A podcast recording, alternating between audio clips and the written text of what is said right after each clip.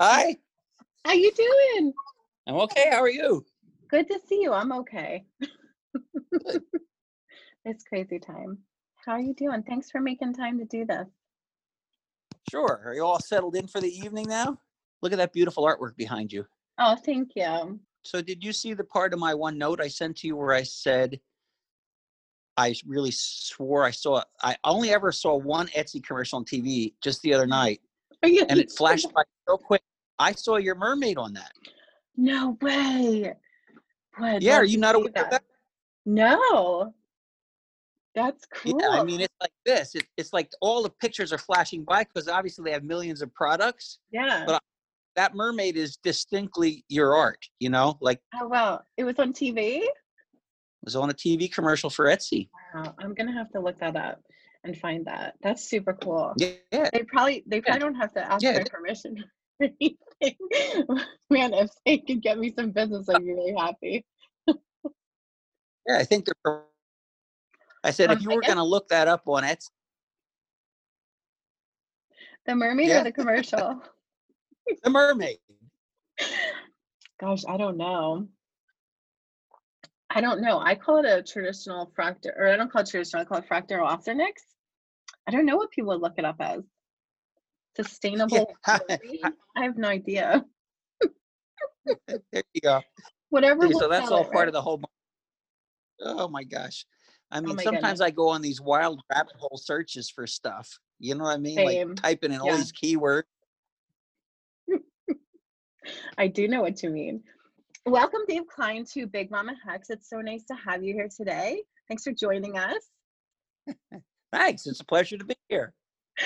This is what I do with my quarantine free time so that I don't feel completely isolated. So thanks for joining me. Um, and you've been a rather busy person during during this COVID time. I know you had your wonderful um, Americana Fest. That was a lot of fun to Mhm. participate and and watch. That was a lot of fun.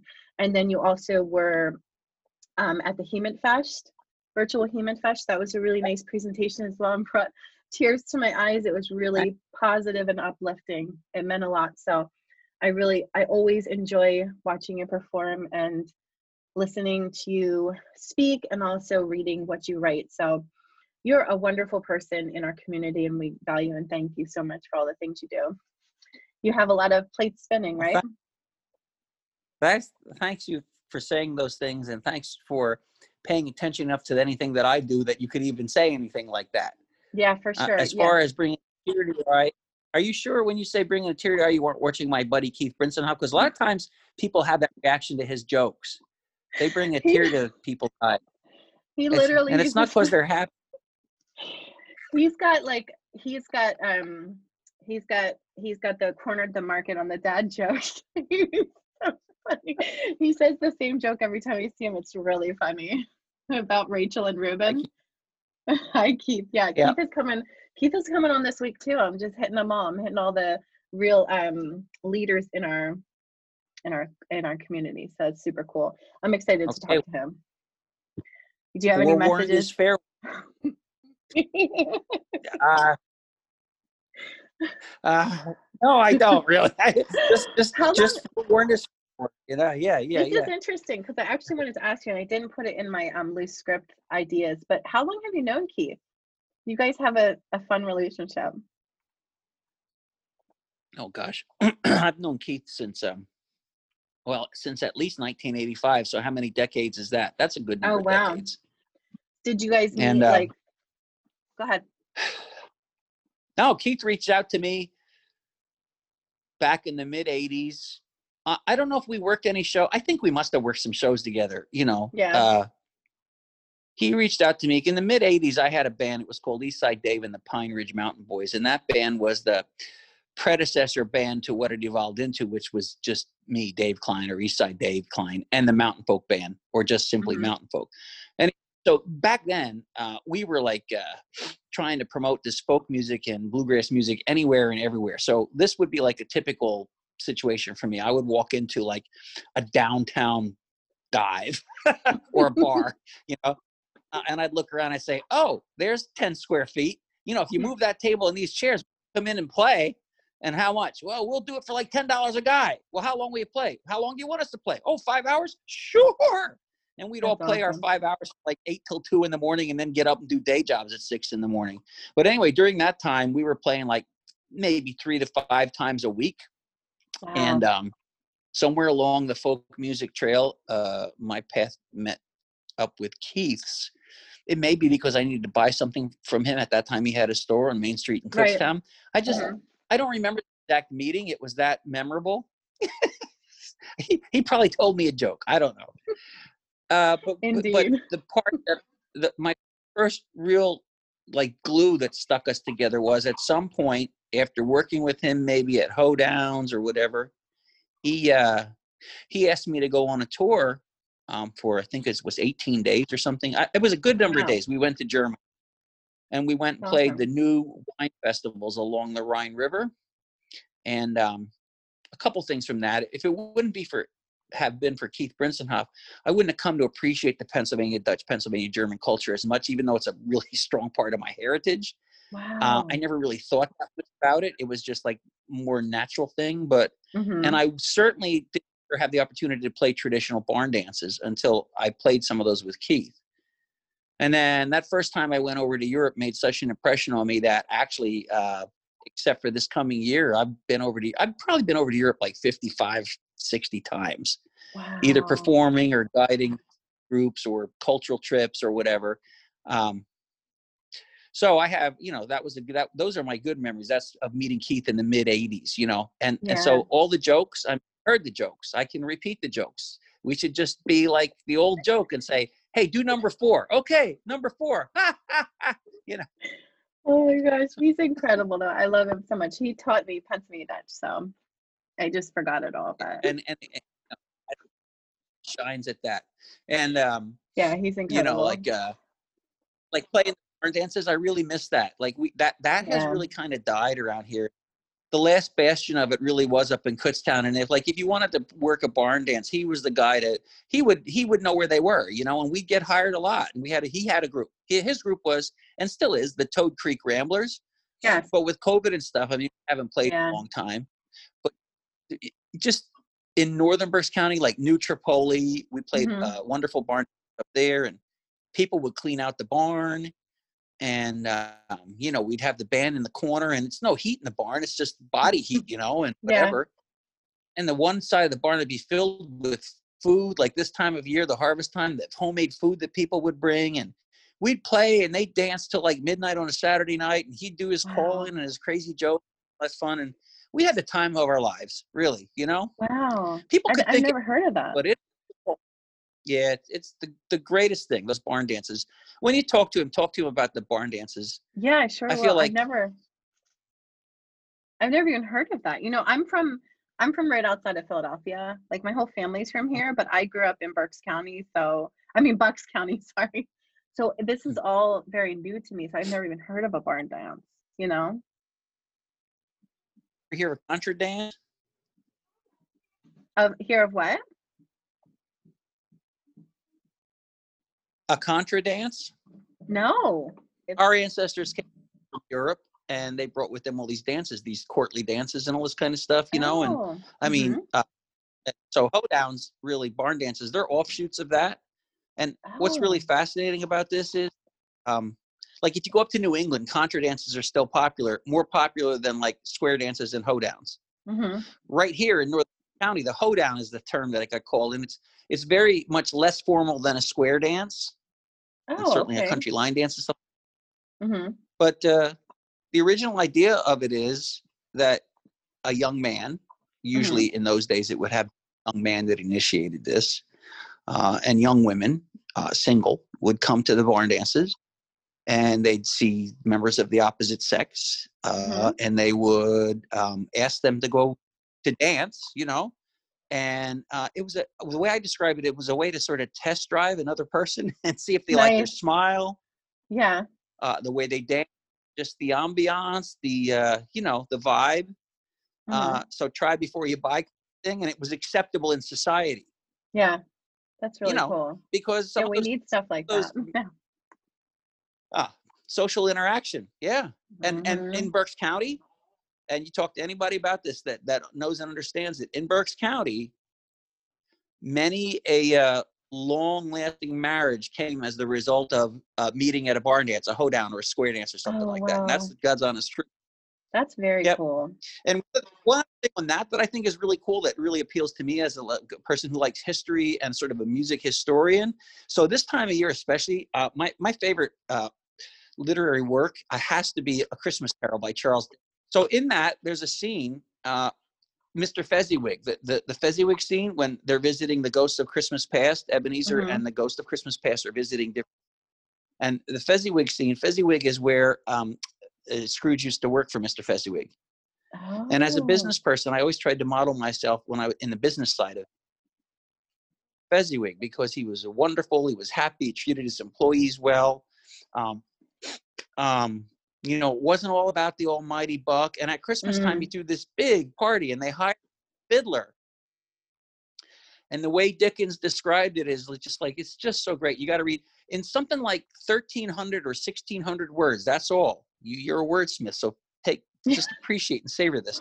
Yes. 1300 to 1600 words. I forget now exactly how many words he brought this Mr. Fezziwig character to life. And that has had such a profound impact people's lives, including mine. Anyway, part of it is they dance this dance.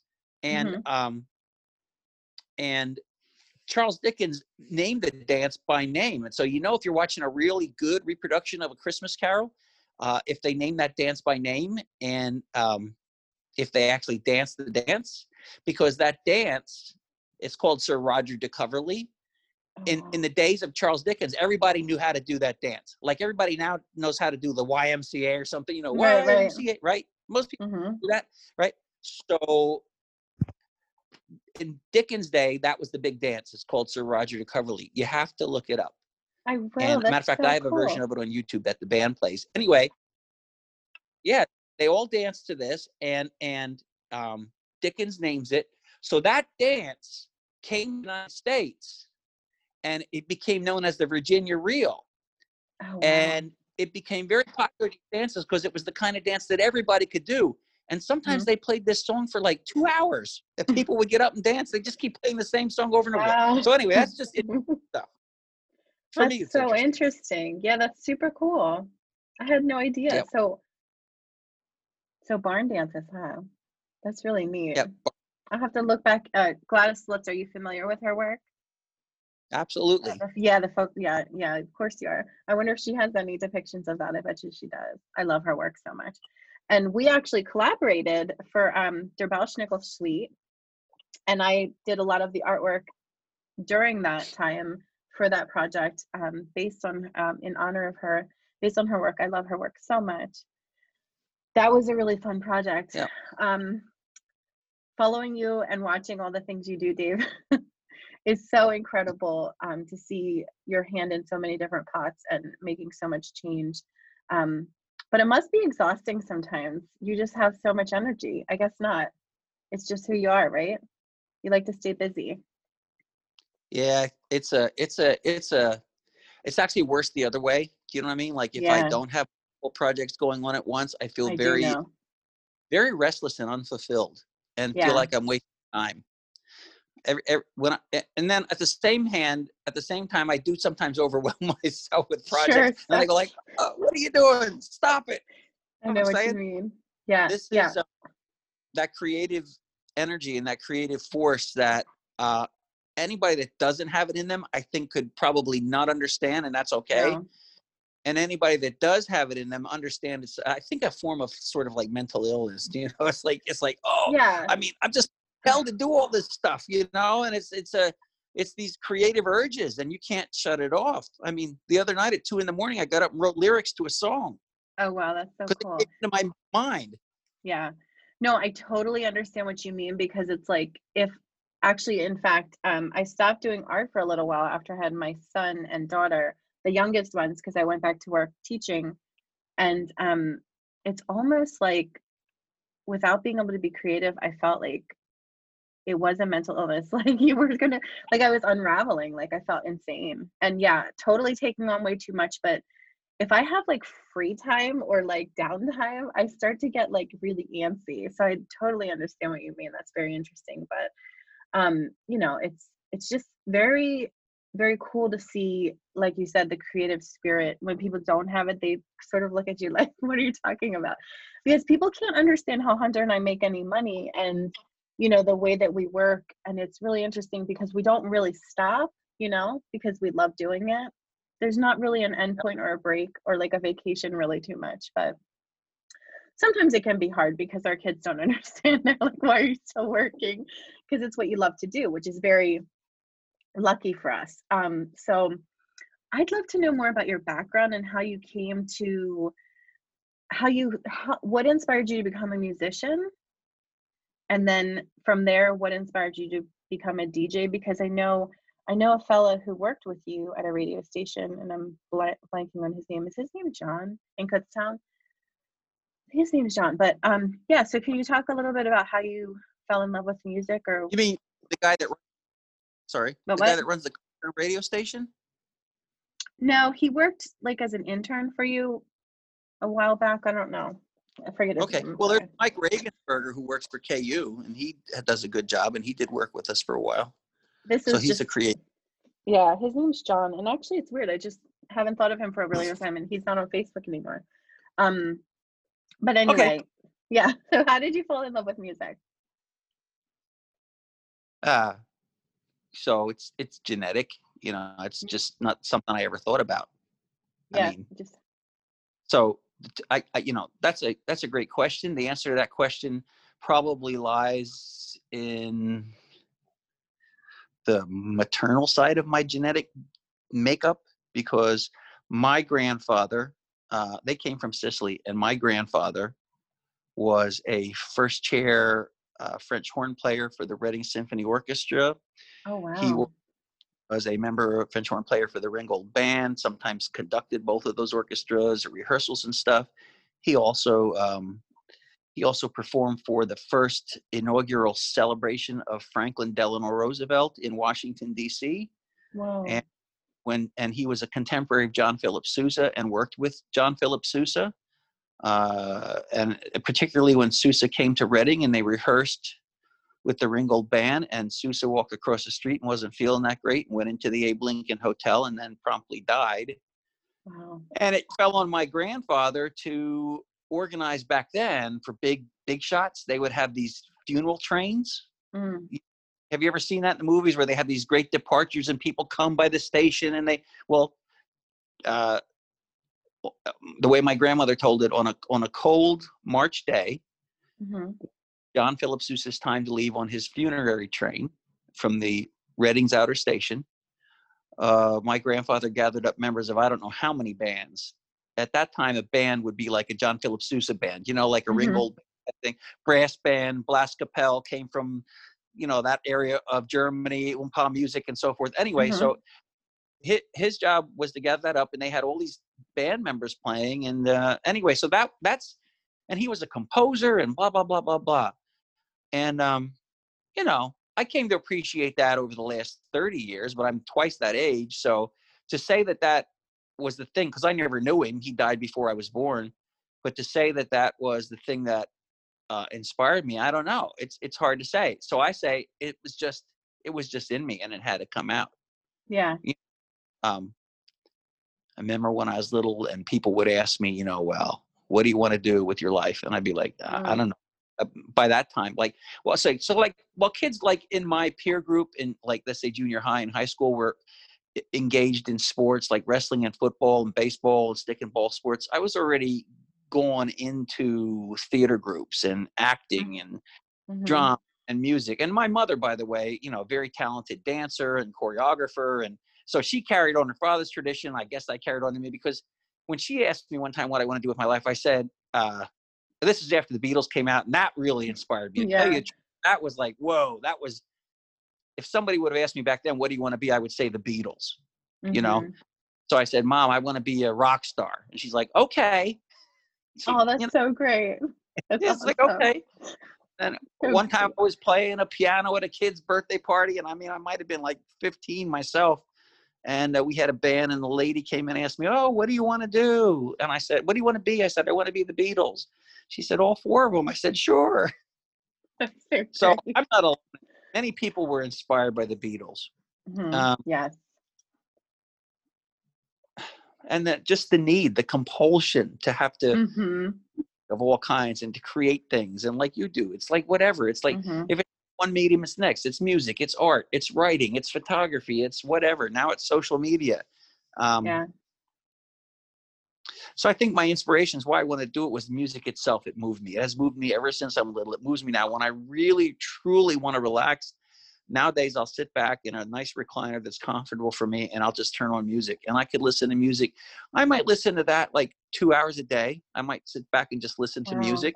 That's awesome. I'm drawing inspirations. I'm making mm-hmm. comparison, learning. I'm educating myself. Every time I listen to music, it's an education. It's like an ongoing, like doctoral degree kind of thing. I'm not That's a really doctor. cool.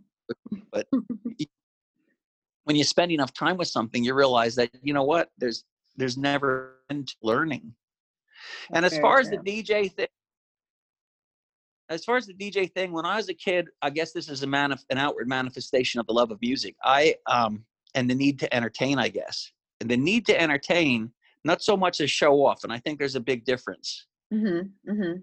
To entertain is that compulsion that you want to give back to other that innate Yes. feeling and i didn't realize it when i was young it was just something you wanted to do and Mhm. and the need to show off that's different you know that's just in your face uh, Mhm. so i see the distinction there between the two but i was that kid that had uh always dreamed of having uh, of sharing the music so i was that kid that when my parents would go away they had a pretty powerful one of those stereos that the speakers detached and so i would open the second floor window of the back of my house and i Mhm. would entertain the kids who would come to my backyard and i'd blast the stereo out like you know i was playing any led zeppelin here's the rolling stones here's the beatles you know and i would do that but then also i would go down my basement and i had uh finally been able to save enough money or i got it for a birthday or christmas a pair of those little walkie talkies Mhm.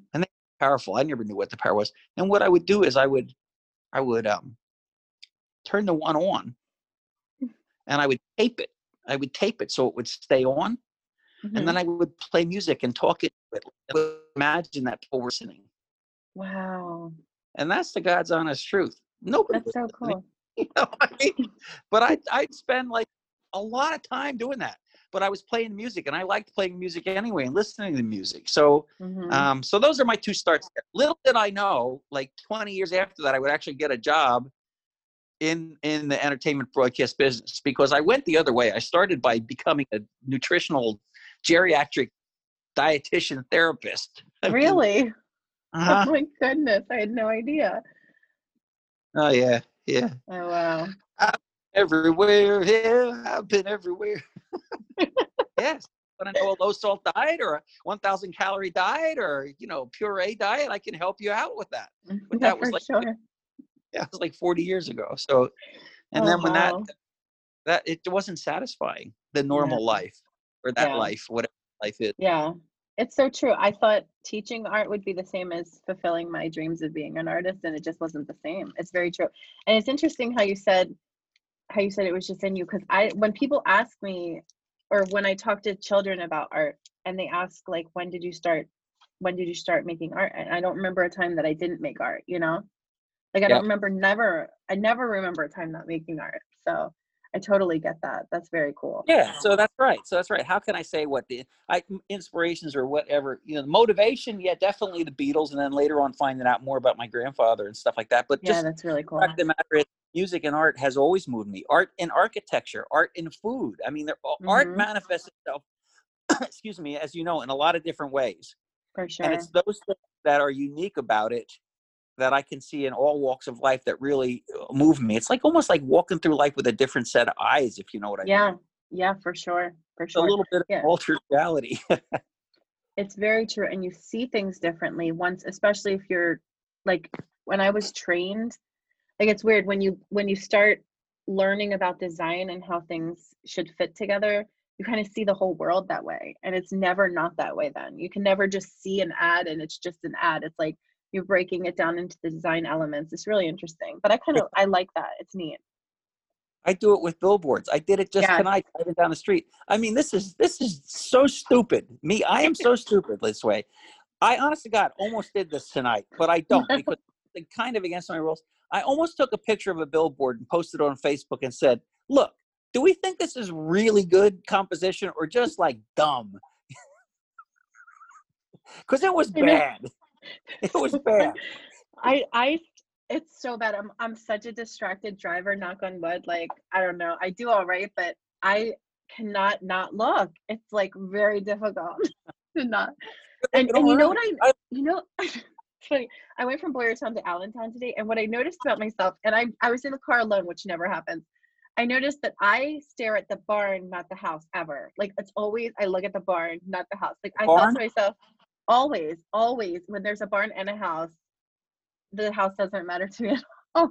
It's just, it's so interesting. I don't know if I'm always kind of like scanning for hex signs or something, but it's really interesting, you know, how things work like that because I actually noted it in my head, like, well, that's kind of weird, Rachel. So I, I have a question for you that I've heard on another podcast that I think is very interesting. Do you have an internal dialogue constantly?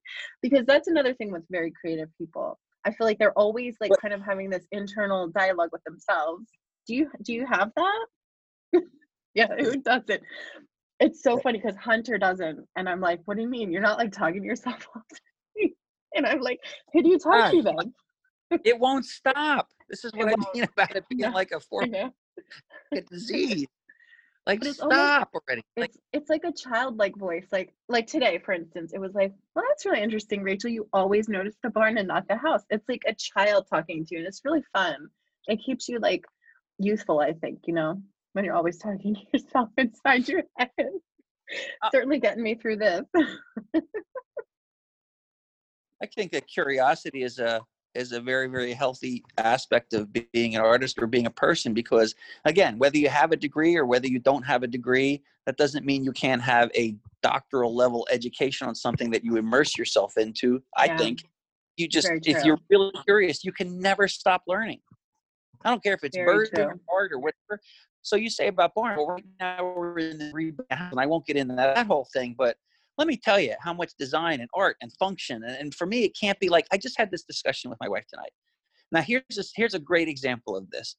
Mhm. Um, we were looking at a bed, and the bed that I was looking at was this old-fashioned sleigh style bed, if you know what I mean. It has curves do. to it, and like really really interesting and she and the designer were like yes but it would it would it would be a, a- it would be i think a little more inexpensive or it would be better with this. If you just made it straight a straight line i said straight lines. I said god you guys come on straight lines. Straight lines are what boxes are are made for. Boxes in Mhm. prison people in. You need curved lines. You need flow. You need like this. Yes. and they just both looked at me like you're a nut.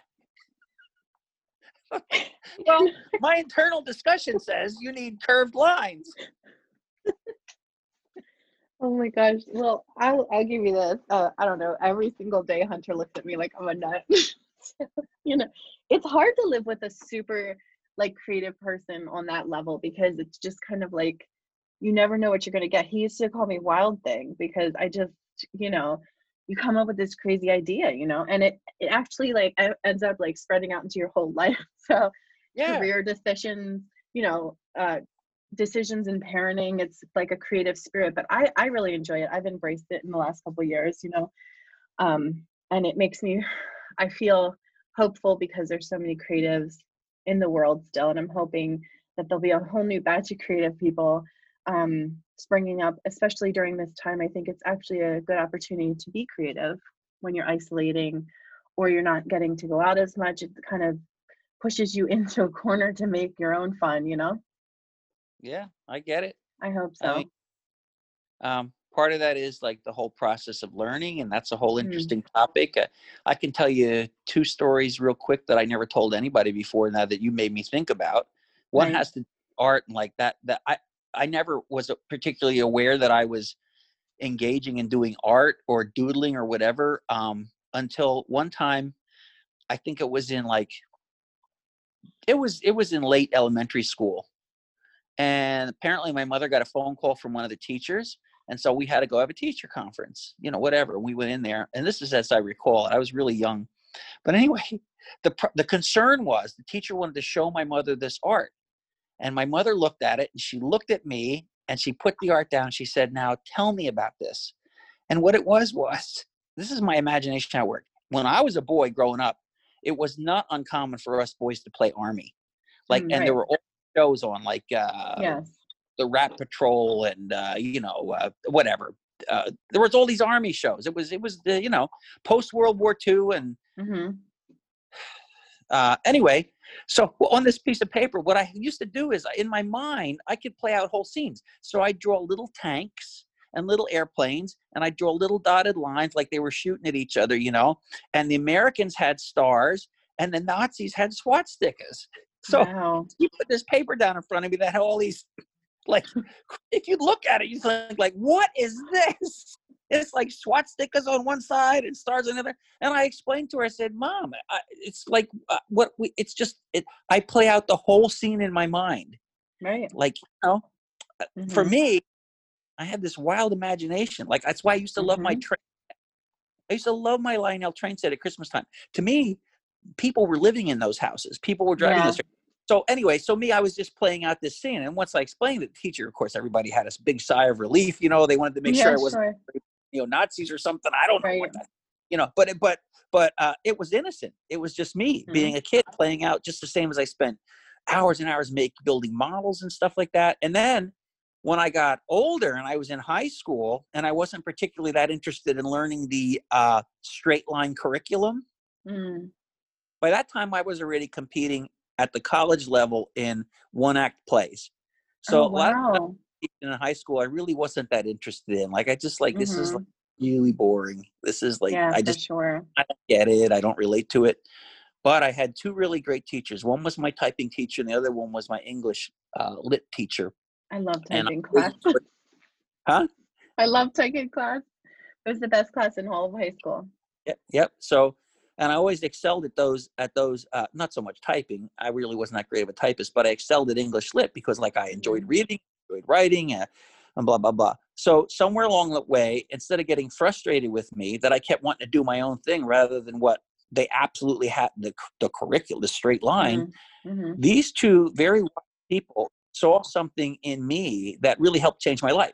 So they must have talked to each other, and you you know how you had back then you had to do like to graduate supposedly to graduate from high school you had to do some kind of big project for the end of the Yeah. year, some kind of formal essay, and, and I'm just like I, I can't do it. I I I don't want to do it. You know.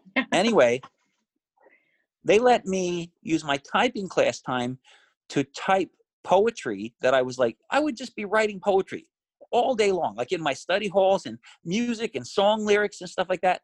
And they too conspired or collaborated with each other. And I was allowed to use my typing class to not do what the curriculum was, but to type my work up. And I was allowed to make my senior class project working under this the tutelage of this English lit teacher. It ended up being three books of like, I don't know, 50 to 100 pages of poetry and song lyrics and stuff like that. And uh, that had that really had a profound effect on my life because it was the first time I remember really being allowed to be what I really was or who what I needed to express, rather Wow, than awesome. the brick in the wall, the same old kid Mhm. doing the same thing and ending up doing some mundane thing that just I don't know. You know what I mean? I do know Not that there's mean. anything Yep. wrong with that. Every every job is cool. to each their mean. own. you know, but, Sure. Like I couldn't do it and be well Sure. emotionally Sure. and spiritually. Yes. So they opened up doors for me because that's when I and, and I got like, hey, so a little bragging. So I got an A plus plus on that. So I graduated. That's probably the thing that helped me to graduate because the rest Yeah. of it, forget it. I know. Uh, I know what you mean. But it encouraged me to like. I thought to myself, okay, well, so now in a sort of a way, I'm validated. hmm You know, it's like when you sell a piece of art. That really Yes. kind of feels good Oh because yeah. it validates you in a sense. It's Mhm. somebody else saying, "Look, I recognize um, what's in you and came out, and I recognize that as something worthy." Not we shouldn't Yeah. need that, but I think everybody needs that in some Oh, way. Oh, definitely. Especially artists, because I think generally speaking, we're very highly sensitive people. You know. Yeah, and you look for Yeah. acceptance. You want to you want to put out. You want to give to people. hmm Uh, again, you don't want to grandstand. You just want to you just want to do it. You know, and Right. um, it's nice when it's accepted. hmm especially if it took a while for it to be well loved. You know, like I've been, Yeah. I was doing this for 30 years before I hit kind of the nice stride, you know? Yeah, yeah, So- right. And then I see that beautiful work behind you, and I think Thank you. Uh, how wonderful it is. And you know, I really, um, and again, you know, in, in talking with my own wife about things, we we were driving around Northern Berks County the other day, and I'm like you, I do look at the barns right now, like I said, Mhm. because we're designing the house and working on that. I'm looking at stonework. I'm looking at Mhm. craftsmanship, and I'm I can you can tell the difference, especially in the barn, because a barn is such a much bigger canvas than a house is. So that's Yes. why my eye is drawn to the barn. Mhm. And it's also drawn to the barn because it encloses such an awesome amount of space, Yeah. you know, and hmm though they were highly functional structures, you can tell the difference between sort of an artisan barn and one that was just slapped up Oh, for yeah. utility purposes. You Mhm. can tell the difference in the masonry and the stonework. Mhm. You can tell the difference if they put things like ghost holes in them, if you know what I mean. Mhm. Mhm. Things like that, you know, just those little touches. on a bank barn, the way they did the walls, I mean, all that stuff. And then if they have barn stars and things like that, that's even, I mean, that's the icing on the cake, you know. And and I a credit to Pat Dunmoyer and, uh, you know, the other guys that are doing the barn stars and stuff. Mhm. Yeah. Cool Mhm. and all those folks for be, keeping that alive, you know, and the, yeah, and the very cool. center down. That's great that, that we have that art, and that's really indigenous to our region here, and I think Yes. that's great. I've come to appreciate that a whole lot more, especially over the last twenty years or so. Like again, when I see your Mhm. artwork background there, uh, that's something really special. You know, Thank you. uh, one of the pieces of uh, local. You don't know this. Um, tell your husband. Tell Hunter. One of the the only I, I had a lot of work by friends of mine in our home in our home that that we had to fire, and Right. um, I had a lot of stuff by John Bond. We had just done that project, that extensive project. It took like a year and a half, and some of that original work just it's dust now, you know. oh God. But one of the had that I really treasure that hasn't been out of its little container, protective container, and it was out in my shed being kept protected. I who knows why is a beautiful, huge barn star I bought from Hunter. It's gorgeous, really? and it's it's uh, it's so that's that's it's uh, I didn't know that.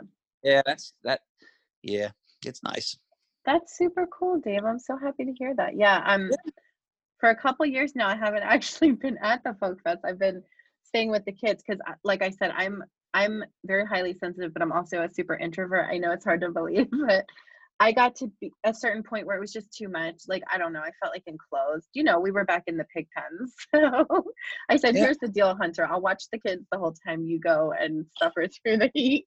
And he was happy. He was happy to do that. He grew up on a farm. He loves the heat. The so we worked heat- it out, but heat's rough, but it's better than It's the old. In the old days, we used to be on the hoedown stage with Lester Miller there, and oh lordy, oh, the, the old band. And uh, in the mm. old days, when I first started doing that festival more than a quarter century ago, eh, we, we'd be, this is hard to believe. We would be out in the middle of a field, and the bleachers on both sides. There was no tent, there was no shade, there was no cover for the or the audience. And it was a Wow. regular occurrence on those 102 degree days that we'd be playing, oh, uh, grab your partner, promenade, and off, da, da, da, da, da, that you see like some person would keel over, and here would come the little ambulance cart, woo, little red light flashing. it was like every show. That happened like four times a day. It was part of the Oh act. my goodness, that's incredible. Oh my gosh, well, how lucky were we, right? That's so funny. Well, yeah. I mean, t- we finally said to the to the management, who's no longer there, and we just said, you know, listen, we're putting our foot down. We Seriously. people are passing out, going in the ambulance at this show. Yeah, They finally did the setup you have seen recently, the the, Yeah. the mod setup was under that tent with the hay bales and stuff like that. nice. That's awesome. Good job. Thank you for that change. No, you know? It's so funny because over the last couple years, it became like, oh, such a thorn in my side sometimes. Not to go and enjoy it with my kids, but to work it. But then this year, there was like, you know, it just became a year of like gratitude for the things that we had that we don't have this year. So I really, really missed it, mostly for the camaraderie. Like it's like going to summer camp, you know, and seeing all your favorite people, you know. And that was that was really tough this year to get through. That was one of the hardest things I think um, to not have in our lives. So, Yeah, and, and I'm really gonna miss Steve too. I was supposed to interview him for the book, and I haven't been able to catch up with him, but I'm really gonna miss him a lot. He was a really great guy. His first Yeah. year was our his first year was our first year, so Yeah. What are you gonna do? So Well, I mean, Steve worked with Dave. Dave Fuchs was the guy I finally went to. You know, I was like Dave, and he was great to work with too. You know, I was like, "Uh, Dave, people are passing out. Blah blah blah. Anyway, Steve worked Right. with him, so Steve understood it and and knew. You know, so I don't know who they're going to get or what they're going to do, and It's don't none know of either. let somebody ask me, and then I'll make it my business, right? You Right. know, I just hope But, the show uh, goes on. I hope they continue. hope the traditions, the traditions carry on. So the writing, so the writing for Berks Country, and how how has that how has your career taken you in that direction? When did you start working for the for the Eagle, and how how did that manifest in your in your um life? Well, uh, It's past my bedtime. Sorry, my brain's not on. No, okay. I think I, I worked for that company for 30 years between the Wow. radio station, paper, and then uh, when we started the uh, the product called Berks Country Magazine, when we sat around and brainstormed that, and then that led to a meeting with people around the community and stuff. I had, you know, by that time, a lot of friends and neighbors, and just uh, really great access to people whose input was you know highly valuable to help get that thing moving in the right direction you know and and uh, oh, I was tasked with sort of making a slogan for it to give it some initial direction, and I can't remember what it was now, but it's uh, oh, I don't remember it off the top of my head, but it's just oh yeah, I do a state of a state of a, a way of life and a state of mind. So Right. what I mean by that is a way of life and a state of mind. What it means is this this um, publication was to be able to manifest so that a person in the rural setting of Berks County, which is really really important, you know, Mhm, to us mhm. and our traditions uh, could relate to it and feel a part of it and have something celebrating them.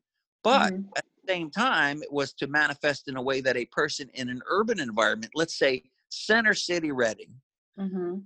that felt like they wanted to grow a tomato or felt like they wanted to get something fresh from a garden at the uh, downtown farmers market stand uh, could also relate to it because these are things that hold us together that keep us uh, that, that that create a, a commonality. And what we're trying to achieve with that is that there's a um, a brotherhood and a sisterhood and things that we can all agree upon that have to do with like love of family love of culture love of traditions love of food love of passing down recipes and beverages and music and all those things and art and culture.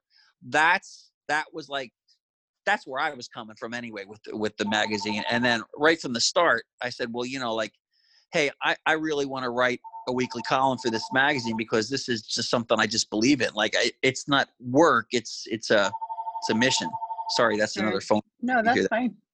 So that went on for all- those years, and it was only interrupted recently because you know the newspaper, the company got taken over by another company, Mhm. and uh, I won't say anything either way about my thoughts about all that and all that. But uh, but uh, the publication that was once a standalone publication and at its height of popularity was like thirty some forty eight pages or whatever. I mean, people loved it.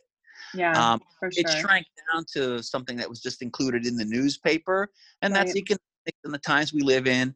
And so uh, I stopped writing for a while because, um, and it was a really hard decision for me because I didn't want to abandon people because so many people.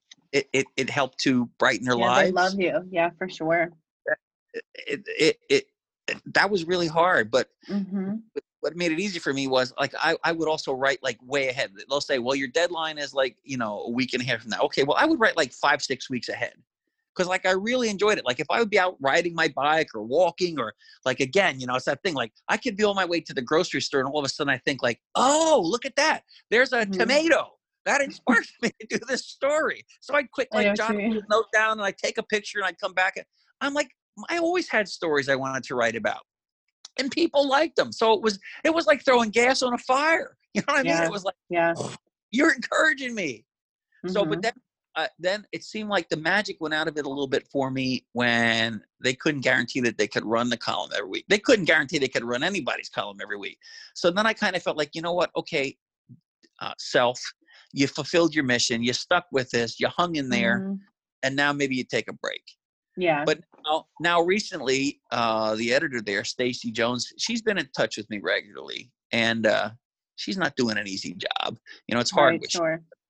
to make a, a one uh, a good uh, quality publication and have uh, you know severe budget constraints and stuff like that. So I mean, we talked, and I'm gladly I will I will volunteer. I'll help out. So I'm starting to write some stories again. So Nice. yeah, and so but That's now you know, and now what's happening is like it just happened. I was just two three places and I'm taking pictures and I'm thinking, ah, this is the angle. This is the story. I want to Mhm. share this with people. You know Mhm. um and i guess it's a good thing because you're right people uh people really connect with it and Yeah, that really true. me so i and i love writing but i, I got to tell you out of all the writing the things i like writing about most are when i get to make up stories like uh, we have a great ghost lore history in our community and there's no harm in making up stories I mean, no, not at all. lots of writers do it you know what i mean um, Oh, yeah. So I love Halloween. I love making up. Halloween stories. I love making up stories for Thanksgiving or telling true stories that relate to uh, thankfulness and or traditions, like especially with food like go with Mhm. Thanksgiving. And then Christmas. I mean, I really just love making up Christmas stories. Yeah. And a lot of times with my writing style, I don't, you know, the newspaper they spoil it. They'll say like, "This fictional story was provided by Dave Kline." You know, like, damn it! Don't tell them it's fictional. Let them figure it out for themselves. you know so like I don't think anybody's gonna sue them over that for crying out loud. It's it's you know there's there's a very there's still a formality to the you know Uh, to the yeah, sure. newspaper you wouldn't you wouldn't believe it in this day and age you know fake news day and age and all that no matter where you stand on that issue you wouldn't Mhm. think but i can tell you there's still some in, uh, journalistic integrity there I believe in it. still are concerned about that Yes, I believe in it. Yeah. and that's and that's admirable right Yeah, But- yes.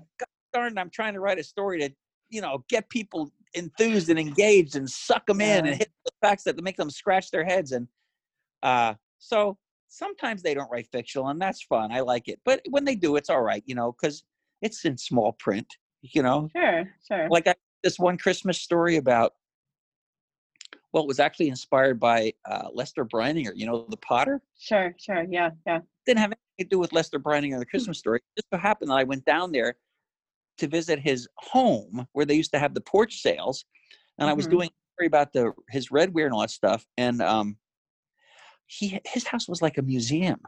I mean, Mm. God. it- and one of the things he had in there was this old Christmas tree with decorations from like the Christmas decorations from like the heyday in the 50s, these beautifully ornate, sparkly, and indented glass, you know, really cool, right? wow. and Mhm.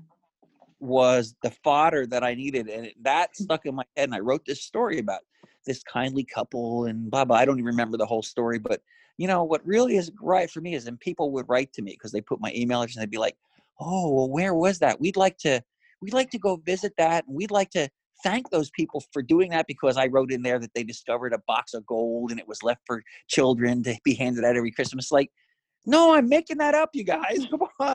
It's great though that you believe it. It's good. It's It plausible good. truth or whatever. I have It's fun. important to have that. Yeah.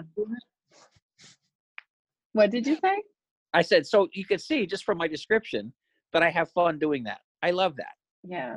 Well, storytelling is so important. It's just like art. It's like your imagination can go wild, you know? It's so cool. And I think people need that, especially in a time like now. Um, you know, it's kind of sad for me. My kids are in public school right now, and it's kind of sad to me that they have excellent teachers, but they're not really allowed to to like explore that because they're so regimented with the core curriculum. Um, but I kind of miss when when they were going to Montessori school and I was working there a lot more. Um, there there was a lot more room for for adventure and creativity and you know having that imaginative spirit. You know, so that's kind of hard to watch. You know, because I just wish things would slow down a little bit for these kids and they'd be allowed to explore a little bit more their imagination. So Well, I mean, that goes back to what we discussed when I was saying the difference between a straight line and a curved line. Yep, for I mean, sure. it- I thought of that right away. Yep, there you go. I mean, just so happened that came up today because I was looking at a piece of furniture. But it's Mhm. the same what we were talking about. It's like, okay, Yeah. that's why I that's why I had a hard time with uh, mostly junior high and high school Yeah. when they were experimenting with the new math and the curriculum. Like, hmm not only did I get it, I didn't want to get it. It was boring. Same. It was Same. boring. My mind was already doing these other things, like I said, plays and music and blah blah blah. And like, I there was no know. curriculum for that. No, you know, not at all. here's another interesting anecdote about that about your observation so Mhm. some a patron hired me gave me funding to go into a montessori school and do a program for the kids now these kids were like what are montessori kids up to a certain grade level like how old It's usually like three year olds to sixth grade, so 12. yeah so these are mostly like three to five year olds now Yeah, yeah. that, okay Yeah. and a room full of them like 45 of them something like that Yeah. pre-covid and Mhm. so this the the little show I did was music and some dance and it had hats and so I'd have like an engineer cap and I would do like a train song and a cowboy hat and I do a cowboy song and a straw hat and I do like out behind the barn or something like that. Do you know what I mean? Like Mhm, to use mhm. the power of the imagination. Now, one of my daughters is an elementary school teacher Nice. and she has once been allowed to have Mhm. come down there and read a book. And the reason why is, and I would do it. I would go down and be with her all the time if she want. If Yep. she, and it's not that she doesn't want me to. It's that the curriculum doesn't Yes. allow for it. It doesn't allow for creative time. I it's know. the straight line syndrome. Mhm. It really, in my opinion, it's just my opinion. It's wrong because not every kid marches to the beat of the same drum. Oh no. Oh no. Oh no. And imagine if we hadn't had those teachers that you discussed earlier to give us that outlet, those teachers that allowed us to be ourselves and express ourselves and show that we were um that we were also I don't want to say valid, what's the word I want, but that we had something to contribute that wasn't necessarily a straight line, but it was I mean, I I went to a really small high school and and I was voted most talented and I think back at that and it's like really incredible because the other students saw that in me and that was a really neat experience when I didn't even really probably see it in myself at the time, you know. So I think things have changed a lot in curriculum. It makes me really sad because my little ones have these two incredibly, incredibly gifted teachers, and they're just not allowed to be compassionate about the situation or even discuss the situation. It's like the I had a conference tonight, and the second grade teacher said to me, she said, like, you know, they haven't changed the expectations for the kids or the curriculum based on the fact that they had this gap time last year. And I was like, I know it's really unsettling. It's just, it's really sad to me. There's just no time for that anymore. So, especially, I'm sorry. I know you've done some work with trying to save music programs as well, and that's something really dear, dear to my heart as well because art, when I became an art teacher, art programs were being cut right and left, you know. Yeah. And I know you have You- um the, Yep. you work with the foundation, and what is the Yep. foundation called? Uh, the Reading Musical Foundation. I've been a member of that and affiliated in one way or another for the past for more than thirty years now. That's super cool, and it's so imperative because, you know, the thing that I always say is it's creative people that will get us out of these messes. You know, it's creative people that will get us out of all of our our pickles. you know? or or or or if not directly out of the pickle uh in some indirectly uh and then ostensibly directly be, it, being able to get your mind off of it so i always think Oh, like yeah.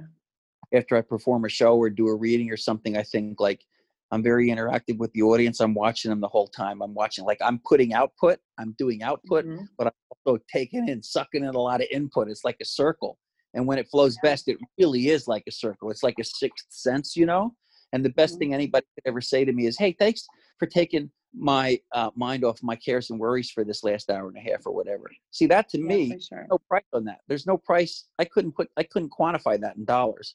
No. and and and that's what unfortunately a lot of our young people are missing out on because they're not getting the chance to be their creative selves if they have that in them you know? Um yeah and that's a shame and and so with the reading musical foundation uh you know we started a fund there a family fund the mountain folk family fund the kline family fund and you know we do instrument upgrades because there's nothing worse than a, being a young kid trying to study an instrument you really have a gift for it and a passion and your instrument's really bad and it hurts to play it. That's that's not so good and and we'll provide lessons uh, money for lessons and so forth and um you know good portion of what i earn from income from some of my radio shows for advertising and from my cd sales of my records when we play out live that pretty much all went into that fund so there's like 60000 some dollars in there and Wow. um and, you know, we hope to keep adding to that but that's that is happily just the tip of the iceberg with the reading musical foundation there's actually there's hundreds of thousands of dollars there that kids get scholarship monies from and so and a lot of people don't know about it and it doesn't matter where you're from in our community but one thing that is important it's like 99.9% based in our community so this is scholarship money and money available for uh, aspiring musicians and artists uh, from reading and berks county That's okay. super cool. you're you're not competing with kids from all over the world and Yeah, right. Country, you know it's really really hyper local that way and that's why i think it's so worthwhile and that's why i've stuck with it for all these years because i've seen all these kids benefit from it Yeah. you know i've seen kids that started uh, with no skills uh, end up playing concerts and you go like oh my god that's amazing you know and then every Yeah. once in a while you see that really really gifted like intuitive student who not only is able to technically perform a piece but also has the combination of like it's just like they breathe and the music comes out of them you know Mhm. and that, Yeah. that's quite something and we want to encourage that That's super cool. and, and so in these covid times and these other times when you know like i just think like man if we can just keep providing entertainment or keep providing an alternative uh, reality for people and let them Yeah. escape to our little bubbles that we create with our art and our and our music and our whatever it is your cooking your writing your Mhm. whatever you know then that's good because the world needs that you know Yeah. It's the age old story when you come to the end of the road in your own specific finite lifespan are you going to say geez you know i wish i would have worried more about things in the office or geez maybe i should have danced more maybe i should have sung more maybe i should have played Mhm. more maybe I should have you know? I don't know. I that's why i like to let too much time go by before i'm engaged in another project. You know you got to have got to have multiple pro- you got to have output. You need if you've been given the ability to do like the kinds of things you do the art and Mhm. stuff girl you better keep on doing it Oh yeah, I'm not stopping. It's really interesting because I'm I was trying to get like a regular job job because I was worried about money and Hunter really talked me out of it because you know it's nice to have somebody that that can understand that that need to fill um and also you know just so hard and i know you you can relate to this probably. When you try and put yourself back in the box and you've been out for so long just- i don't know what i was thinking. I i mean it it came down to like financial necessity but there really isn't it's just not worth it sometimes. Sometimes you have to value your time as well it more than money you know? It's not always just the money and happiness and mental health and making sure you continue to feed the creative spirit i think is really important because really i always think of it like it's kind of like a little person inside of you and if you don't feed it it's gonna like take it out on you you know? I mean it'll just you'll suffer. Sure you and know? also you know you, you, there's that responsibility of helping people you know some people are good at um whatever some people are good at uh, fixing streets. Yeah people are great at uh you know um fixing cars yeah i'm really not good at any of those things Mm-mm. so if those people want to consume what i'm good at it's my responsibility to be the best i can be and to keep my skills up and to keep Yeah. learning just like i would expect when i go to have my car fixed I Mhm. kind of hope that, or my heart looked at, I would kind of hope that that person kind of like keeps up on things and knows what they're doing. So I have a responsibility as a, as a now uh, as a musician, as an entertainer, as a writer, as an artist, whatever you want to call it, you know, uh, to to do that too. You don't rest Yeah. on your law. You know, so think of it that way. I mean, and and it's really been a revelation for me because I always um, you know, I wanted to have a normal life, and I didn't want to have like a showbiz life because I'm, I, you know, I just, uh, I felt the need, like I said, to do these things, but I didn't feel the need for self-aggrandizement that way. Although hype is part of the game, and it's a fine line there, but, um, so I did like the day job thing, and I did it for my entire career. I, I did those for my entire career. I had like it was like two, at least two lives I was living. It was, it was, it Mhm. was the day job and running at one point like two three companies at one time or divisions and then doing that for like sometimes 12 14 18 hours a day and then coming home and being like the creative guy and going out and booking jobs or writing music or whatever you know or playing a job till two in the morning and then waking up at five to go to the next job and wow. so i say all of that because in the end uh, as i was starting to get toward the twilight of the uh, corporate america thing i can't say i ever really enjoyed the whole corporate bull crap you know the, the yeah. games people play and the backstabbing and the uh. but toward the end of that and this is in recent history in my life i've now been given the gift to be able to be alive and reflect on it and mm-hmm. i reflect i say to myself oh my god the things i used to worry about not having enough money this and that and the other thing these are all such transitory things and, and you got to have it and, and i get mm-hmm. what it's like when you have to struggle i mean i've mm-hmm. been there i get it you know um but now, I said this just to somebody the other day. They're like, well, Dave, I mean, you could work if you wanted to. I said, well, what do you mean exactly? Well, you know, like if you wanted to go get a job, you know, like a job. I said, well, I mean, I'm pretty busy with my creative projects right now. Yeah, but I mean, if you wanted to get a job, job. I said, you mean like a, an office a job, job. Like a corporate thing? Yeah, right. Yeah, yeah, like a corporate thing. You could go be a, a this or that, or what I said everything. Yeah, yeah, I got the cred. I get it. I see what you're saying, but you know what? My ship has sailed. Mm. This is what I this is what it's like for me right now. Uh, and this goes back to what you said just a moment ago and the way you said it. I liked it. It it was like I feel like I am out now on a ship on the ocean, really far from shore, and that whole mm. corporate part of my life that I had to live to raise a family mm-hmm. and to mm-hmm. do all the normal straight line things that people expect you to do and all that kind of stuff. I feel like I serve that master. Mm-hmm. and mm-hmm. it's so far in my rearview mirror now, it's a dim memory even. As a matter of fact, if anything, I look back and I say, oh my God, how the hell did you do that?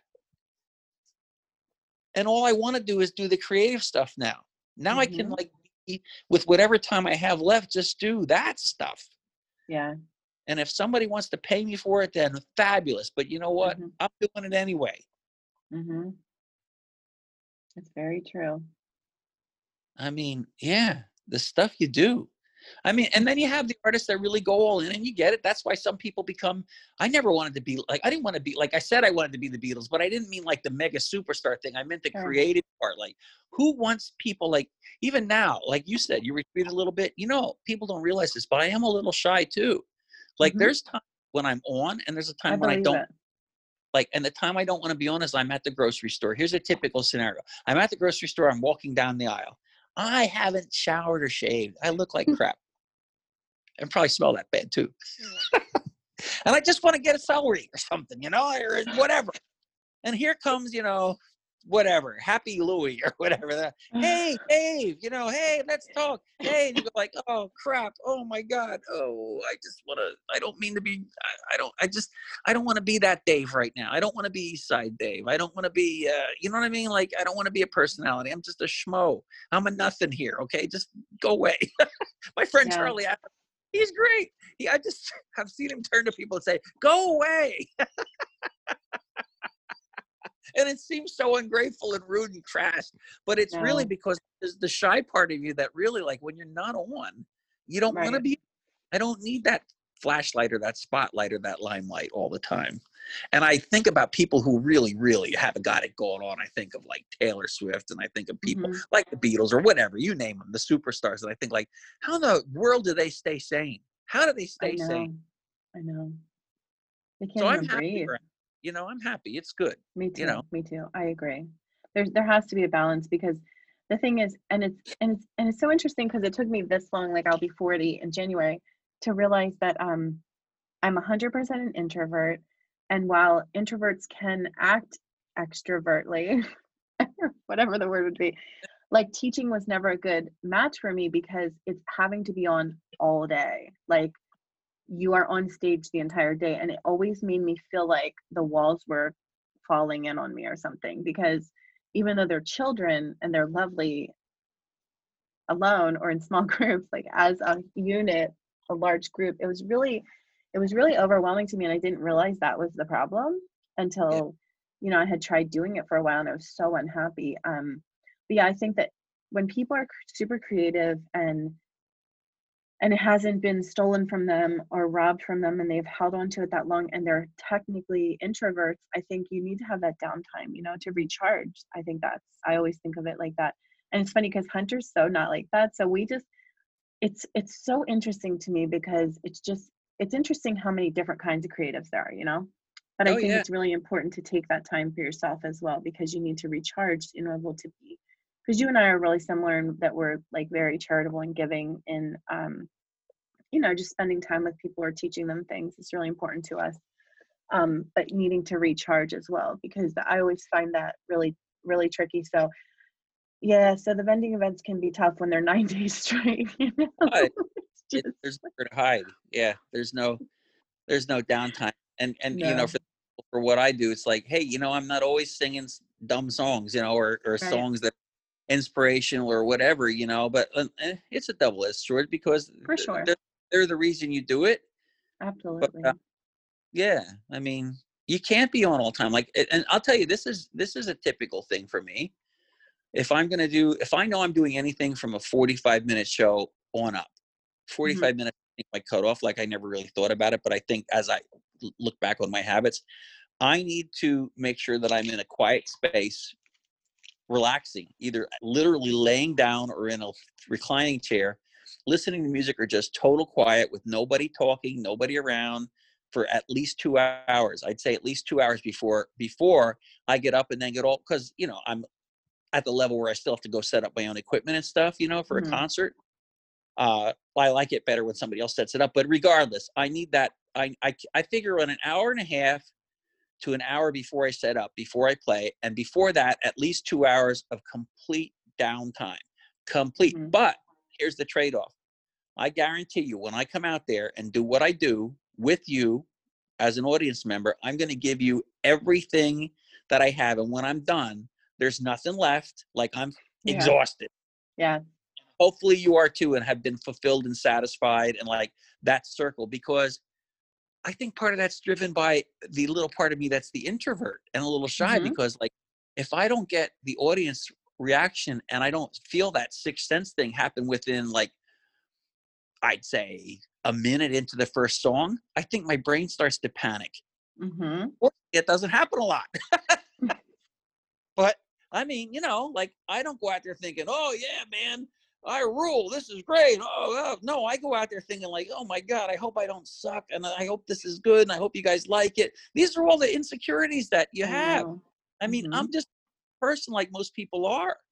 Now there are some people I know that don't have that at all when they go out on stage.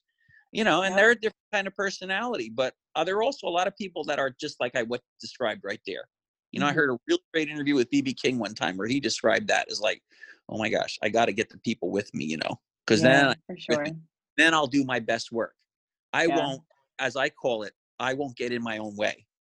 yeah I Yeah. can sometimes get in my own way as a performer, especially when it comes to music. Probably manifests itself more with music than anything else. Like because if I'm not feeling the audience, and I really genuinely mean this, a sixth sense. Like we have the Mhm. five smell, taste, touch, blah blah, Sure. hearing, but uh, also that that special thing, that hmm that thing, you know, whatever that is, that's a 6th Mhm. sense, and I feel that. And if it's not there, oh, it's really hard for me, yeah and I don't like to fake through shows. no So, yeah, so I, have it, it- the downtime is important, and then hmm I worked with a lot of the guys that were like really great, great at what they did, and that were really pros. Like uh, it- on the like in the folk music scene, like Bill Monroe. I mean, I saw Bill Monroe, I saw Ralph Stanley. I worked with them on the same stage in festivals, and I still see those guys come off after a show, and they would stand there for like an hour talking to people, and the craziest questions you'd ever hear. And they're just trying to sell records, and you know, there's somebody there not buying a record that's like monopolizing the poor guy's oh time yeah yeah so you learn to deal with all that because that's the public and they don't they don't really Mhm. have that sometimes yeah. But the good outweighs the bad. There are for people sure. they're, they're they're really great but so you don't run in a trailer and hide but sometimes when i'm done i really need to just go sit somewhere and just yeah. again chill out for a couple moments. Yeah so if i ever disappear oh, it's not because i'm rude it's because i'm, I'm just No. spent. For sure. I understand it but i think some people people's expectations can be so high and it can be very frustrating you know? Um when they think of you as something other than human which happens That's right. far too often it's frustrating but um yeah like also at the folk fest it's kind of weird because unlike other vending events where you're treated more like um an artisan or a craftsperson like a highly skilled person sometimes you feel like you're kind of in a cage and you're like a chimpanzee like it's kind of like the kitschy side so it's a little tricky um What do you mean? Because tricky. culture that's on display or the No, it's just something about maybe it's the the culture of the actual festival because it's gone through its ups and downs. I think Steve was doing a really great job. I didn't know Dave Fuchs, we weren't doing it then, but um I think some people that come come to like uh, kind of as voyeurs. I don't know. We experienced that a little bit, but maybe that's because we're way way Oh, in the back. right. So that yeah, you know, and it. they're like sort of like, oh, you know, they think we're all Amish and this is all like so strange and weird. Um, it's weird. It's very interesting though. I mean, it's me from a sociological perspective, like the things you'll hear, because you know, we have all this understanding about what we are, but then for so many people to travel from far and wide to see us and then kind of have not an understanding or only know what they've the misinformation that's been told it's just really interesting to see it all kind of collide but i think i thought um i really felt that uh steve was doing a fabulous job trying to make it more about traditions and and um raising up the craftspeople and and having the Schwenkfelder involved and stuff like that and the musical acts it, it was really a a class classy event so i hope that continued Yeah. So the voyeur thing, I felt I've I felt that, but of course, in my role there, which was primarily performing and entertaining, whether it was on the main stage or at the hoedown stage, I mean that was my role. People did they- Sure. they, they weren't the fun of voyeurs. it. I'd be in trouble, For right? sure. They, came- for they came to watch and to listen Yeah. and to, hopefully in my my shows to participate because you got to sing along. You can't just yeah sit your there. I, shows are so fun saying, you can't just sit there and stare at me. You need to like do something, okay? you, you need to participate, or That's I'm going to really get true. That's the part I don't say, Yeah, but that's what's really going on. i know Uh, but but but you know what's really telling about what you said there? That vibe you picked up on because you must have some of that sixth sense too. Oh, 150%.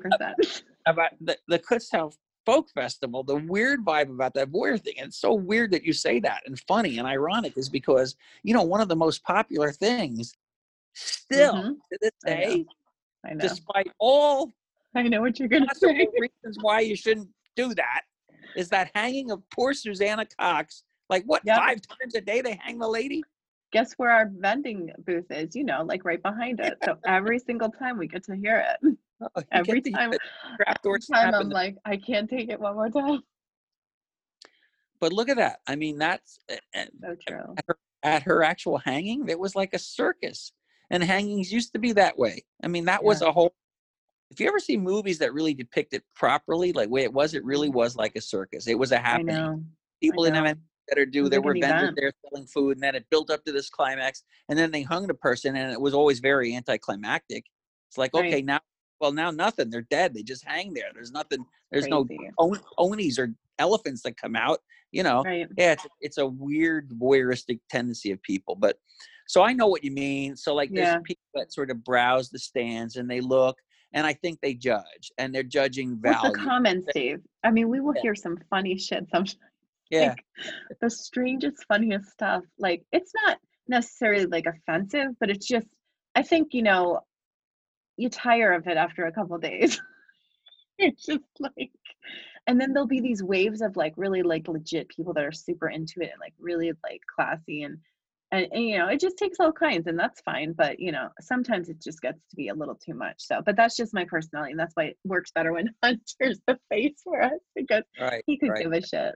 Right. He's just like whatever. But yeah, I don't know. Yeah, that's the way to be. Like It's in like the music, the artist ego that I have. yeah. So when you're performing, Mhm, uh, really interesting job because you get instantaneous feedback. if mhm. you're yeah, aware. I mean, people are either clapping or they're not doing anything or they're staring or whatever, you know. So right. I've been around some of the artisan stands and I'm just there kind of observing and I hear some of Mhm. the things people say. And I think one of the strangest things or like most kind of offensive or like what are, are you for real right now you, the, the artist is standing right there they'll say something like this would be a typical one two people one says to the other oh i would never put that in my home Yeah. like All the time. or oh my god do you see what they want for that like Yeah. okay All um day long. they spent a hundred hours making that I know. it It's wasn't so funny.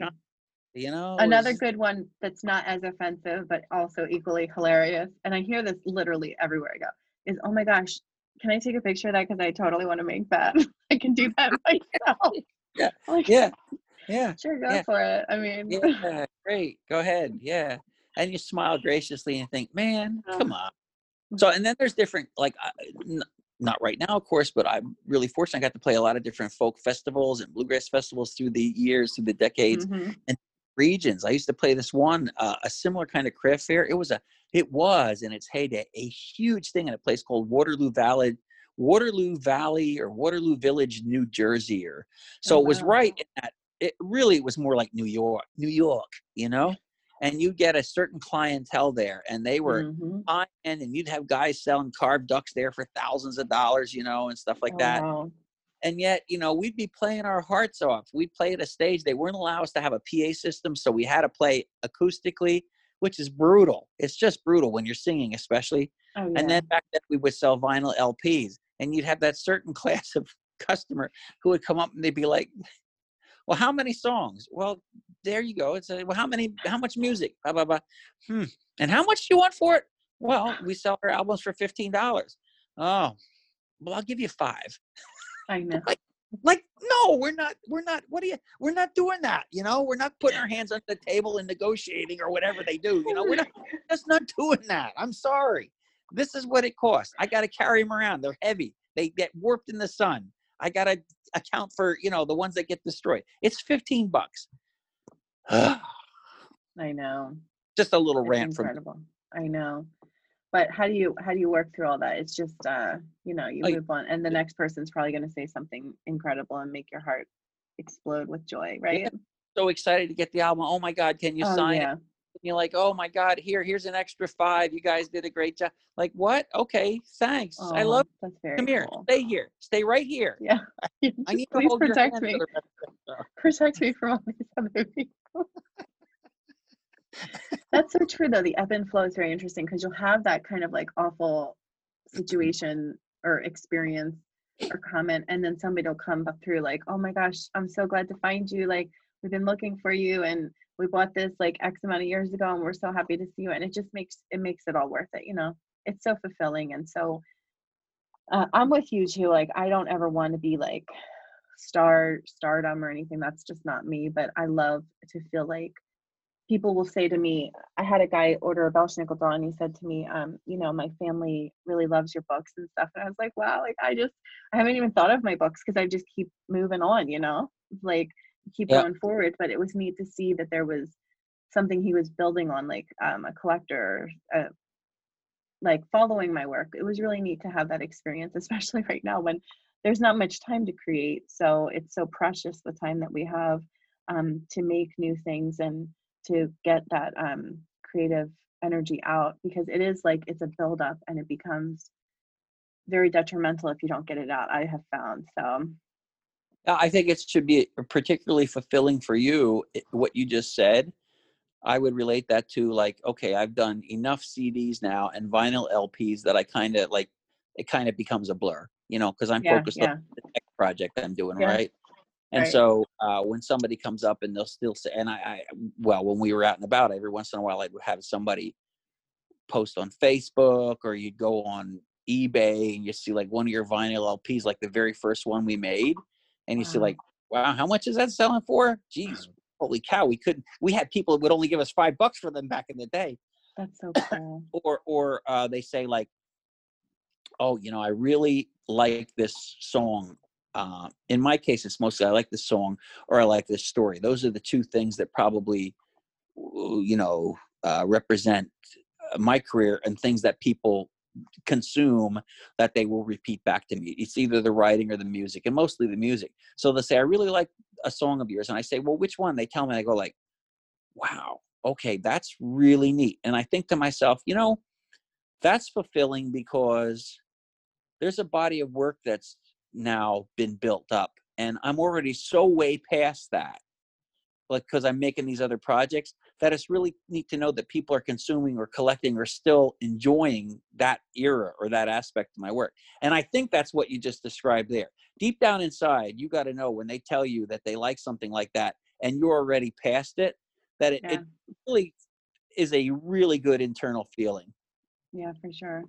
And it kind of reminded me too that like, you know, I shouldn't take this position and I should stick to what I'm doing because I'm on the right track and it's just going to get better, you know, and build upon Yeah. itself.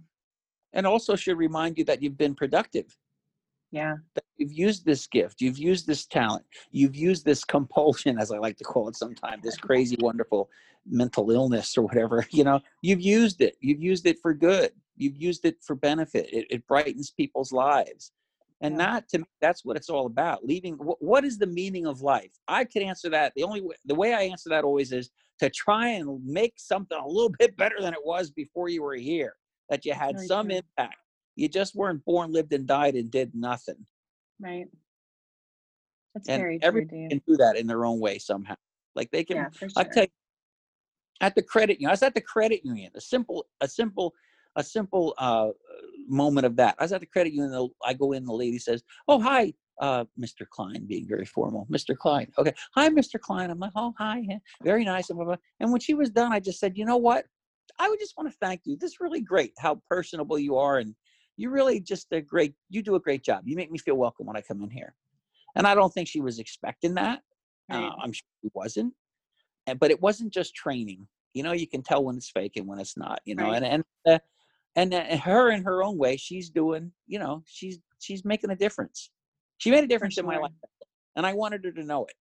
For sure. That's so nice. And I think giving people that gift of telling them to is so important because a lot of people probably think that and they just don't mention it. I have been trying to do that with all the teachers because they really are going above and beyond what their call of duty is right now. I know. I, I, teachers, I mean, wow. When you think about all the responsibility and the power, the outright power they have to Yeah. bend and shape and form and help cultivate the next generation of, of minds Mhm. and leaders and creative people and whatever, you know, butchers, bakers, candlestick makers.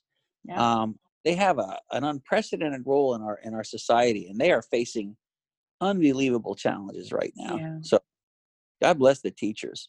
Like I said, there were those three or so in my life that made a huge difference and it made such a huge difference that's all it needed to be and even one can make a difference hundred percent. Hundred percent. For sure. Oh, Dave, this has been so nice. yeah yeah yeah it I really been. appreciate Thanks, thanks for We- being interested No, for sure. We didn't get to touch on some things that I wanted to, but I feel like this was a really nice conversation and um I think we got to touch on enough of it. I just make a huge list to have things to talk about just in case. But yeah, I wanted to make sure to talk about the community and charitable work that you're doing. The last thing I'd like to ask you about though is what are you working on now and like what future projects can we look forward to? Is there anything coming coming down the pipeline anytime soon? You're Yeah, gonna I'm be start- starting to write again for the Yeah. Berks Country. That's like really exciting.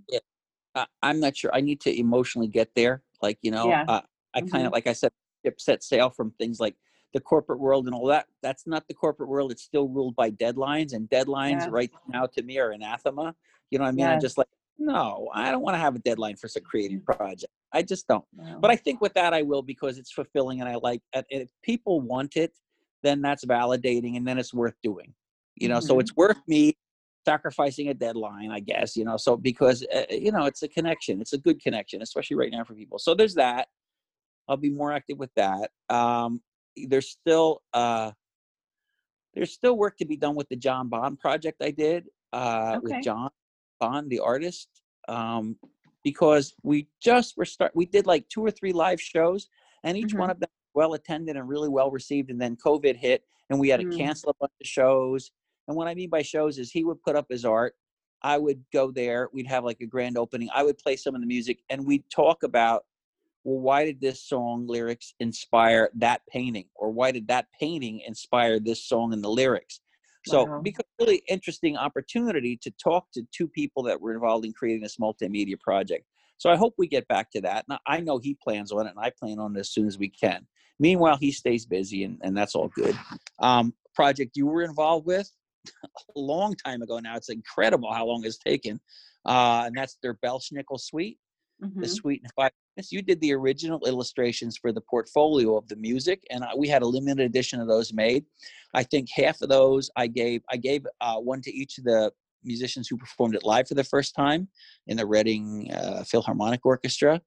Um, another couple went out to friends and were signed, and at least half of them got burned up in the fire. So that's like oh, they're geez. I still have some if you need any. You let well, me they're know. scarce as hen's teeth. Yeah, but um, the update on that project was last March. No, not last March. Two Marches ago, because last March Mm. was COVID.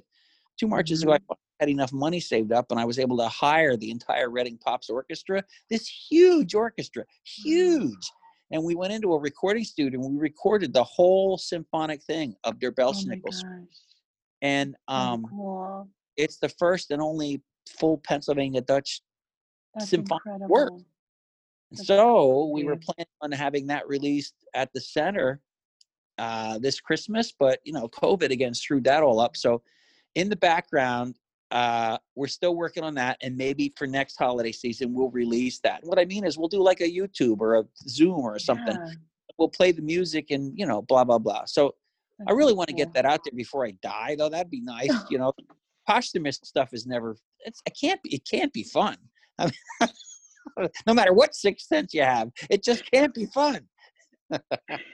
Oh, that's So- so, neat, though. That's so that- that's Still in the works in the back burner. Really, current projects. I have a complete alter ego, and don't tell anybody. Shh. So that I could get outside of my uh, bluegrass uh, folk thing, you know, which is great. But I, I have more to offer, um, and I need to offer that to myself and other people as well. So I created this blues rockabilly rock and roll character, and his name is Busker Incognito. So, in Right. case people don't know, a busker is another word for a person who's a street musician. That's the easiest Mm. definition. And uh, uh, on incognito, everybody knows what that means. So, my character is Busker Incognito. It's not unlike David Bowie creating characters like Ziggy Stardust or anybody creating characters. I always believed Bowie. I believed him when he said it. He said, "I'm not a rock and roll musician. I'm an actor. You know, I'm I'm this Mhm. And uh, my background really is in theater ever since i'm Mhm. little so i really always kind of view it as it's more of a show than a concert. Sure, there, there's a difference to me. For sure. and that's why it needs to be so engaging. Like i don't view it me sitting there singing and pontificating and everybody you know you pay attention and you, no i view it as hey we're doing this together it's interactive you need to have emotion you need to feel it i need to know you're feeling it you know so uh so my current project with uh, with the blues rockabilly thing is i have a a uh, a, a, a, a retro vinyl lp and there'll be a cd copy and a digital copy it's called uh, busker incognito and it is a vinyl lp project called it's a concept album called the show Nice.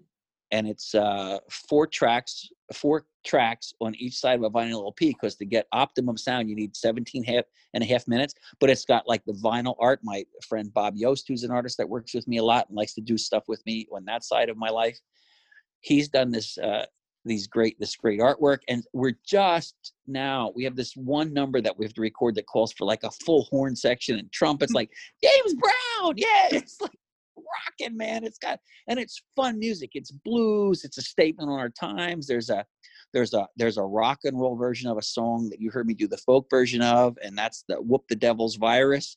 There's a Nice. there's Yeah, there's this rock version of it. You know, it's really that's awesome. it's really something. so that project is in its been working on that project for a year and a half, and I'm hoping that we get to finish that up sometime in the next month. Um, another project that I'm doing that is uh, very soon to being released, and uh, hopefully you'll see something about that soon. Just for fun, we created a holiday project called um, Holiday Fruit Cake, and that is that's my that sense of humor. well, I have a Jewish friend, Laura Hope. Laura Hope, she has a group called the Arc Tones.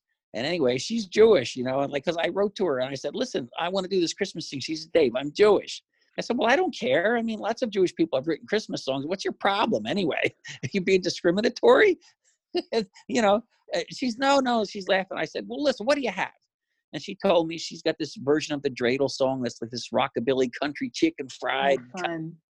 And, and so, That's and awesome.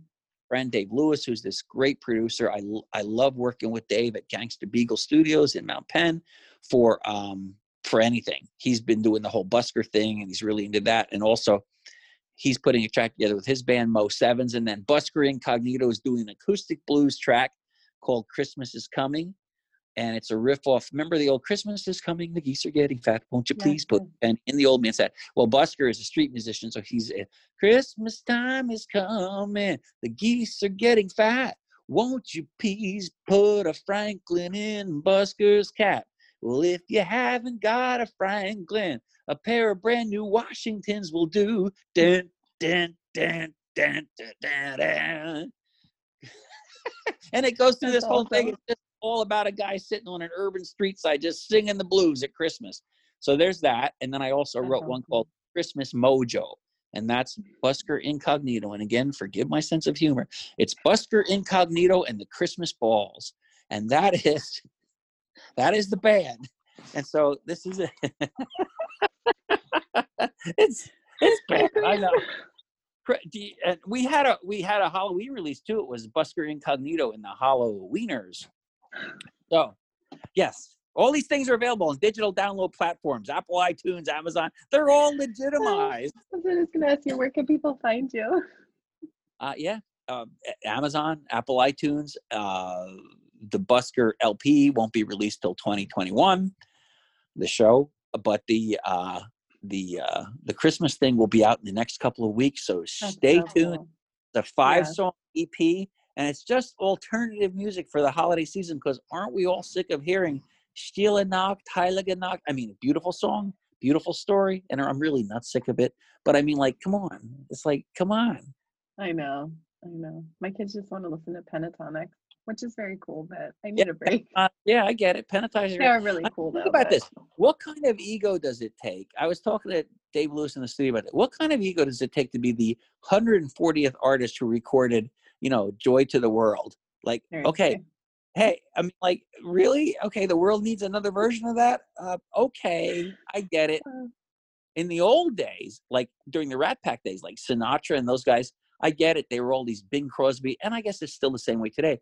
But it was really, if you listen to it, it was more about the arrangers like mm, so you'd Les Brown and his band Renown, or you'd have these these these arrangers that made these, and that was the artistry, and it was the different arrangement, and it still is today. But like the 151st version of Joy to the World, ah, maybe not, and maybe not. So my idea was let's put this thing together and please make up something original, or or, or take do a different, completely different take on something that's a, a standard, you know, and and let's see how comes out to give some that's people cool.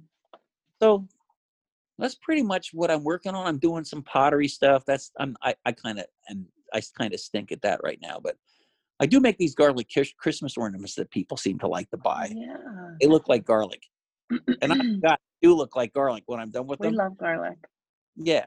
So what I do with those, I sell them or give them away. Like I'll I'll do two or three garlic bulbs that I've raised, and then I'll have one of the ones that I made out of ceramics with it in a pack.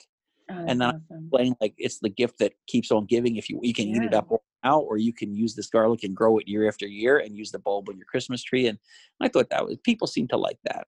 I love that. How can we get one of those? That's a good question. You Right to Facebook. That I don't have an Etsy store.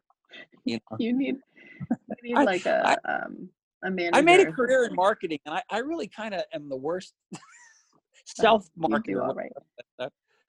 Who was expecting we wouldn't be able to be in person and just get it from you? Right. that that's where that's where I would do it. Like I would go right. to uh, groups and I would take them along and I'd sell them there. Sure.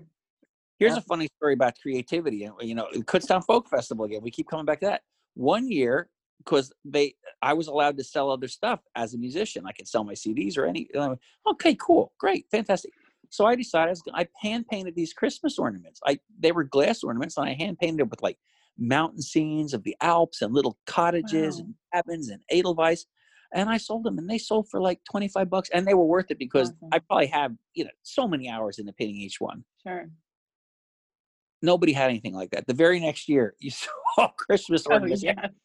One thing sells. Next thing you know, everybody's making. it. The guy that was doing like true. chocolate covered donuts last year, forget them. He's now selling Christmas ornaments. Oh yeah.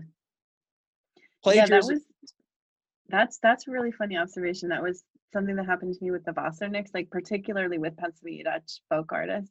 I saw them suddenly popping up everywhere, which was exciting and cool. I was like, hey, no no problem here. They looked all very different, but it was um one of these motifs people don't really know about and it's kind of like hidden or like I don't know, it's really interesting stuff, but oh Dave.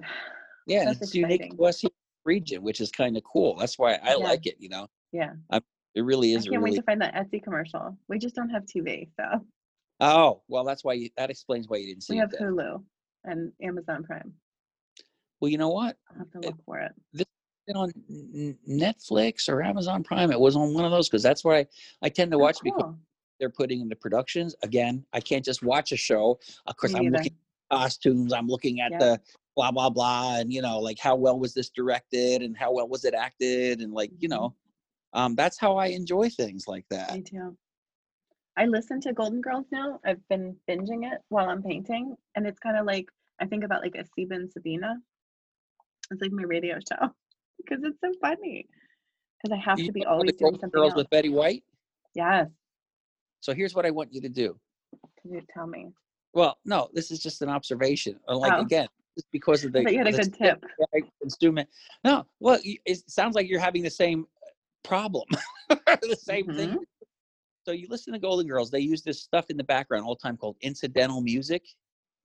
Yeah So the incidental music is how they do scene transitions and stuff, Yeah. and it'll be like, "Da-da-da-da-da-da," and then they're into the next scene.